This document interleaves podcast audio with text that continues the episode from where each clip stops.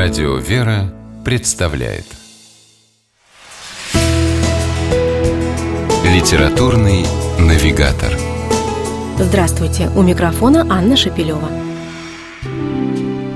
Александр Гизалов, известный публицист, общественный деятель и в прошлом воспитанник детского дома, об издании автобиографического эссе под названием «Соленое детство» поначалу даже не думал.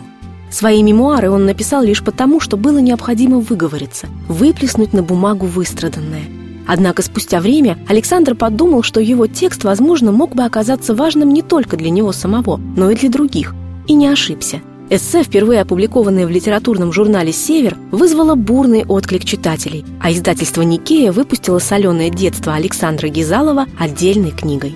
Дать книге какое-то однозначное определение не так-то просто. Эссе, мемуары, воспоминания – все это вроде бы и подходит, но в то же время кажется слишком простым для глубоко врезающихся в душу записок бывшего детдомовца.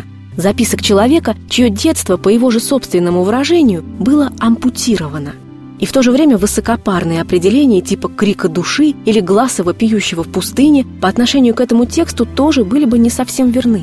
Наверное, лучше всего о своей книге высказался сам автор, которому, по его признанию, хочется, чтобы у прочитавших ее дрогнуло сердце. Но не потому, что Александр Гизалов надеется кого-то разжалобить, а ровно наоборот, чтобы читатель захотел не просто жалеть, но и реально помогать детям, оказавшимся в похожей ситуации. Ведь сирота остается сиротой, даже несмотря на то, что обстановка в современном детском доме и отличается от той, что была в советском системном учреждении, о котором пишет автор. По его словам, он воспитывался в месте, больше напоминающем тюрьму, со своей жесткой иерархией и понятиями, с телесными наказаниями, непосильной работой и невозможностью ничего изменить. Но хотя в книге Александра Гизалова «Соленое детство» немало суровых подробностей, важно другое – Описание в лучшем случае холодного равнодушия, а в худшем – безнаказанной жестокости нужны были автору для того, чтобы показать. Даже пройдя через них, можно не сломаться, стать личностью и начать помогать другим. Этому посвящена вторая часть книги, в которой Александр Гизалов рассказывает, как пришел к вере, которая помогла справиться с душевной опустошенностью, как буквально с нуля в одиночку начал создавать общественную организацию, помогающую детям-сиротам – как строил в Петрозаводске храм, где для детей с нарушением речи и слуха службы ведутся с сурдопереводом. Так что светлых страниц в пронзительной документальной повести о преодолении, пожалуй, намного больше. А все вместе они побуждают читателя не опускать руки даже в самых тяжелых ситуациях.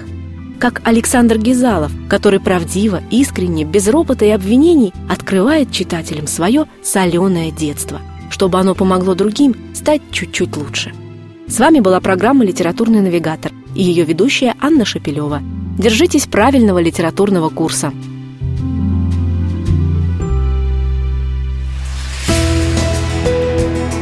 «Литературный навигатор»